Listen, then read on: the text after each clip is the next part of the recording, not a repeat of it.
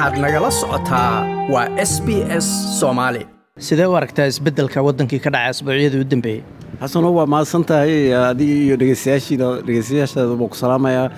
Haddee waxaan u malaynayaa waa wax lagu farxo weye waddankii inuu isbeddel dhaco dimuqraasiya oo xukunkii laga wareejiyo xukunka loo wareego arrin aad loogu farxo weye yani waxaan u malaynayaa inaan hal tallaabo horsocdaan qaadno marka maxaad is leedahay hadda madaxweynaha cusub iyo dowladda cusub oo la doortay iyo brime ministerka lagu dhawaaqi doono howlaha u horreeyo aad is leedahay inay wax ka qabtaan? Aniga kolley waxaan horta aad ugu faraxsanahay in si nabada xukunkii lagu wareejiyey inkastoo wakhti badan uu qaatay.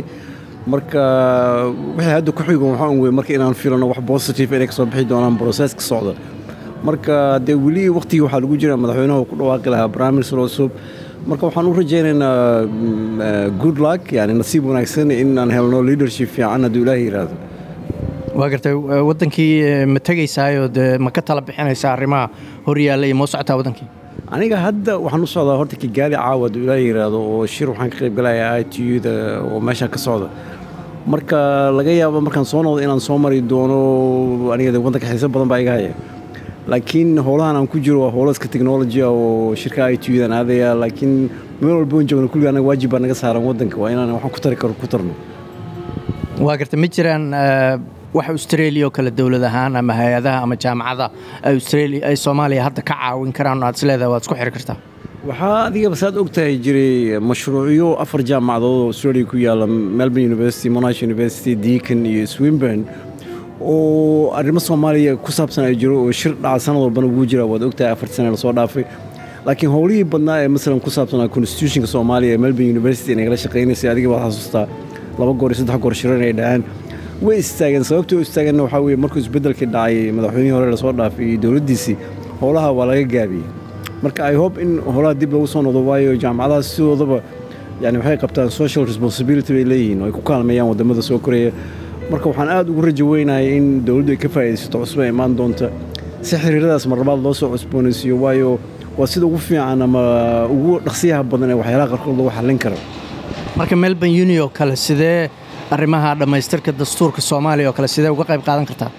Waxaa la yaab kale waxaa weeye inaa xasuustaa laga yaaba laba shir oo haddana website-kooda qofka galo uu arki karaa oo the law school ee melbourne university waxay leedahay qayb dhan oo qaabilsan konstitutionada adduunka marka dadka jooga expertska fikrado badan bay ka dhiibteen sida loo dhammaystiri karo constitutionka soomaaliya.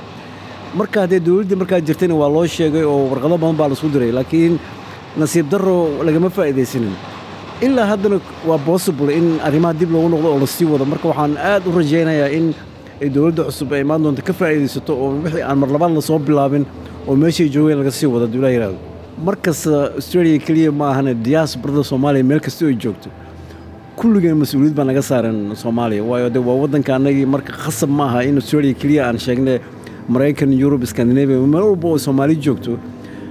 Canshuur baana lagu leeyahy kulliga annaga. Kulliga annaga waxaanu lagu soo baray canshuur laga qaaday islaan caano iibisa ama nin dukaan kule soomaaliya.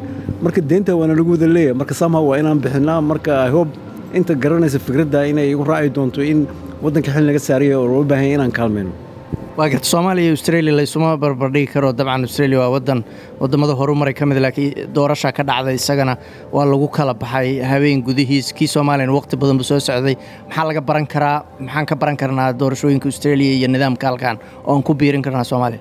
Aniga waxbano waan ka qoray arrinta oo weekendigii soomaaliya doorashada ka dhacaysay berth baan joogay oo oday safiir ahaan jiray oo maybe soomaalida badankeeda inay yaqaano yuusuf la yidhahdo ayaan buugan qorayay sheekooyin aan meesha ugu tegey marka habeenkaa waan daawaday weekendigii ku xigayna dee waataan australia joognay koo labaatankii waa doorashada ka dhacday. In fact aniga waxaan ku jirayba scrutineska habeenkaa oo waan shaqaynayay waxa la yaab kale waxaa weeye laba boqol iyo toddobaatan iyo shan qof oo doorasho samaynaysa inay qaadato intaasoo waqti inay samayso doorasho. Toddoba milyan australiana in habeen lagu kala baxo. Marka dee runtaa weye combarisonka khalad weye inaan dhahno australia iyo soomaaliya aan isgarbar dhigno laakiin wax badan baa laga baran karaa sida masalan technologyada sida brosesyada loo sameeyo doorasho. Waxaasoo dhan waa laga baran karaa. Australiana diyaar bay u tahay inay aqoontaasoo kale la wadaagto waddamada soo korayay iyo soomaaliya o dhan. Ama annaka naftaanada aan ku biirin karna aqoontaasoo kale.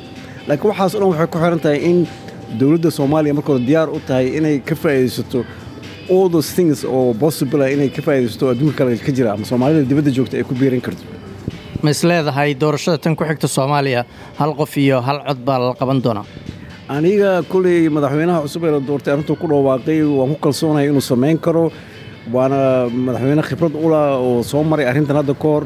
Marka rajadeeda ma xuma yacni waa ceeb inaan weli laba boqol iyo toddobaatan iyo shan qof oo odayaal aan la garanayn wixii inay soo doorteen in waddankaasoo dhan ay maanta ay go'aankiisa samayn karaan. Waxaa la yaab kale masalan dadkan laba boqol iyo toddobaatan shanta ee baarlamaanka qof yaqaano ma laha qofkii soo doortay. Annaka waan ognahay dharkan aniga la soo doortay laakiin qofka mas'uulka ka aha doorashada xataa lama yaqaan.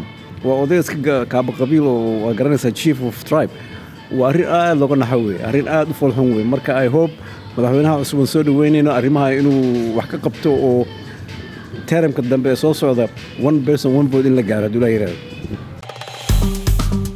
like as la wadaag wax ka dheh lana soco barta facebooka ee sbs somali